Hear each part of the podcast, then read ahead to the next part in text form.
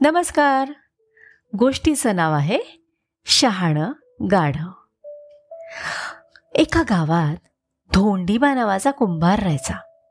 तो स्वतः खूप कामं करायचा आणि आपल्याबरोबर गाढवाला पण खूप कामाला झुंपायचा.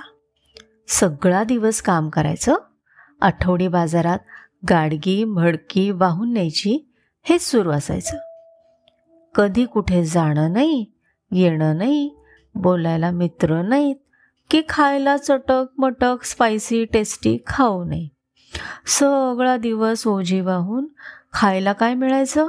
उरली सुरली शिळी कोरडी भाकरी. बस. गाढव अगदी कंटाळून गेलं होतं. त्याच्यातच धोंडीपाकडे एक मस्त तुर्रेवाला कोंबडा होता. त्याच्या देखणेपणाचा त्याला खूप अभिमान होता. हा इतका लाळघोटा आणि चोंबडा होता ना की कुंभार आला की कुकू चुकू कुकू चुकू असं करत त्याच्यामागे मागे फिरायचा आणि गाढवाच्या खोट्या नाट्यात चुगल्या करायचा. गाढवाकडे बघून फिदी फिदी हसायचा. त्याच्यामुळे धोंडीबा गाढवाला उगाच मारायचा. उपाशी ठेवायचा. बिचारं गाढव फार दुःखी झालं. खूप रडायला लागलं. आणि एक दिवस कामानं आणि उपासानं बेजार झालं. खूपच संतापलं गाढव.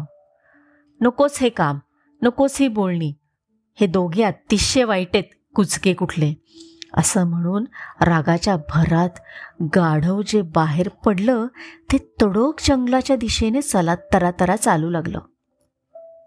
जंगल येताच दमून एका झाडाखाली झोपलं. सकाळ झाली. पक्षी उठले किलबिलू लागले. गाढवाला जाग आली.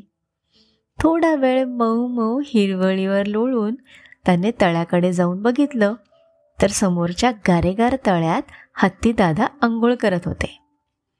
त्याच्या मनात आलं की ते पाणी उडवत सगळ्यांना भिजवत होते. गाढव पण रंगात आलं आणि पाण्यात भिजवून पाय उडवत नाचू लागलं. उड्या मारू लागलं. हे बघून त्याचा आवाज ऐकून सगळेजण हसू लागले. वात्रट माकड झाडावरून पटपट खाली आलं आणि गाढवाच्या पाठीवर बसून मजेत सर्कस करू लागलं. त्यांची ही धमाल बघून ससुला हरिण खारुटली सगळे जमा झाले. हरणाने काकड्या आणल्या सशानं गाजर आणलं खारुटलीने शेंगा आणल्या. त्याच्यामध्ये केळ्याचे काप घालून अतिशहाण्या माकडांनी मस्तपैकी फ्रूट सॅलड बनवलं. इकडे गाढवाची मजा चालू होती आणि घरी धोंडीबा गाढवाच्या आठवणीने बेजार झाला होता. त्याचं सगळं काम ठप्प झालं होतं. ऐत खाऊ कोंबडा कोणत्याच कामाचा नव्हता. त्याच्यामुळे धोंडीबाला गाढवाची खरी किंमत समजली. अरे रे काय केलं मी हे? खूप छळलं बिचाऱ्याला. सगळा दिवस मी त्याला कामाला जुंपलं. कधी प्रेमानं थोपटलं नाही उलट त्याची चूक नसताना मारलं उपाशी ठेवलं. चूक झाली माझी. धोंडीबाचं मन त्याला खाऊ लागलं. त्यानं बायको करून गरम भाकऱ्या आणि बटाट्याची भाजी करून घेतली आणि तो जंगलाच्या दिशेने निघाला.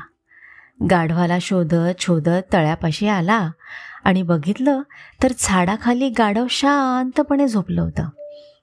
त्याला बघून धोंडीबाला बरं वाटलं. त्यानं गाढवाला जवळ घेतलं भाजी भाकरी प्रेमानं खाऊ घातली. गाढव पण खुश झालं. आनंदाने घरी परतलं. आता धोंडीबा पूर्णपणे बदलला होता. गाढवाचे लाड करू लागला होता. कोंबड्याची आणि गाढवाची पण छान मैत्री झाली. संध्याकाळी काम संपलं की दोघंही नदीकडे फिरायला जायचे आणि खूप गप्पा मारायचे. अधूनमधून गाढव रजा घेऊन आता जंगलात जातं. सगळ्या दोस्तांना भेटून येतं. त्यांच्याबरोबर खेळत मस्ती करत तळ्यात डुंबतं आणि मग ताजं तवानं होऊन घरी परत येतं. मित्र भेटल्यामुळे गाढवाचं मन पण प्रसन्न झालं आणि आता त्याच्या कामाचा वेगही वाढला आहे त्याच्यामुळे धोंडीबा त्याचे खूप लाड करतो. वेडोबा गाडोबा आता लाडोबा झालेत. शहाणे गाडोबा धन्यवाद.